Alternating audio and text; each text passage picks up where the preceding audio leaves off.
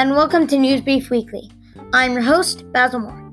In this episode, I'll share an article I wrote about who Joe Biden might pick to be his running mate, and this week, President Trump admitted that the coronavirus cases in the U.S. are rising and came out in support of masks. Former Vice President Joe Biden is running for president, and every presidential candidate needs a running mate. Here are a few good people who we know have a good chance of winning the nomination. Senator Kamala Harris, Senator Tammy Duckworth, Senator Elizabeth Warren, Representative Val Demings, Atlanta Mayor Keisha Lance Bottoms. Biden said that he will pick a woman to be his running mate, no doubt, but not necessarily a black woman. He recently said that he has 4 black women on his shortlist. Here are some good and bad things about all the people listed above. 1. Kamala Harris. Harris is an African-American, so she would help getting the African-American vote. Though she is one of the more liberal senators, she is quite moderate on most issues, so her beliefs aren't too different from Biden's. She also has a lot of name recognition, having run a popular campaign for the 2020 Democratic nomination. But Harris's record as a prosecutor is quite controversial. She kept people in prison for too long, she imprisoned people for marijuana use, and tried to keep cash bail a thing in California. She is often called Kamala Harris because of this. 2. Tammy Duckworth. Duckworth is an Army veteran, not an African-American, and a U.S. Senator, so she definitely has a lot of experience. She's from a swing state, which is good if you want to win the election. Her beliefs are also very similar to Biden's. She was born in Thailand, so she could help get the Southeast Asian vote. There are some bad things about her, though. Firstly, she was accused of workplace retaliation and had to have a lawsuit settled for over $25,000. Also, she wouldn't be very good at uniting the party. She criticized Alexandria Ocasio-Cortez, a very well-known progressive politician from New York. 3.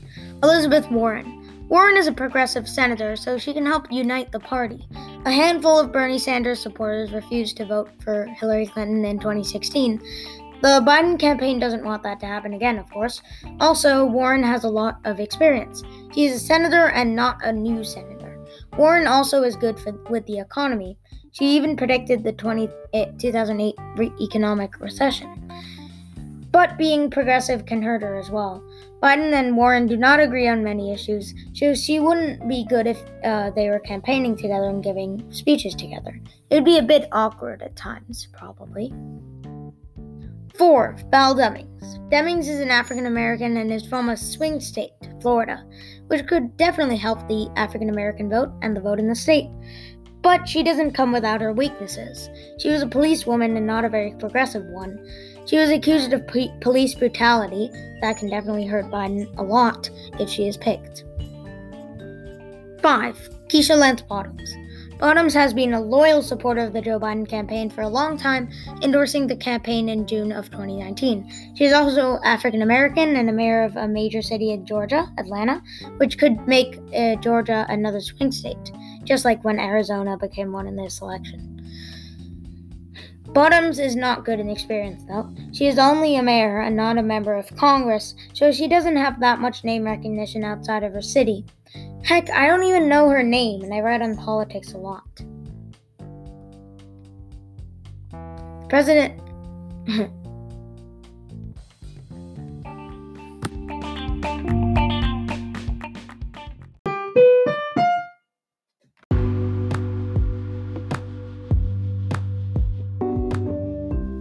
Trump changed his views on coronavirus this week as cases keep rising in the United States.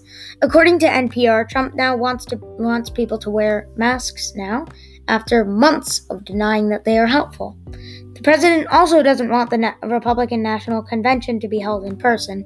Instead, it will now be held almost entirely online, like the Democratic National Convention. This all comes as Trump is losing horribly in the presidential polls against former Vice President Joe Biden. He is losing in Pennsylvania, Florida, Wisconsin, Michigan, traditional swing states, plus Arizona, a state that Republicans usually win easily. Thank you for listening to the News Brief Weekly podcast by BNBC News. Remember that you can find all the original articles at thebnbcnews.com, except for the last one. I did some research on npr.org for that one. See you next week.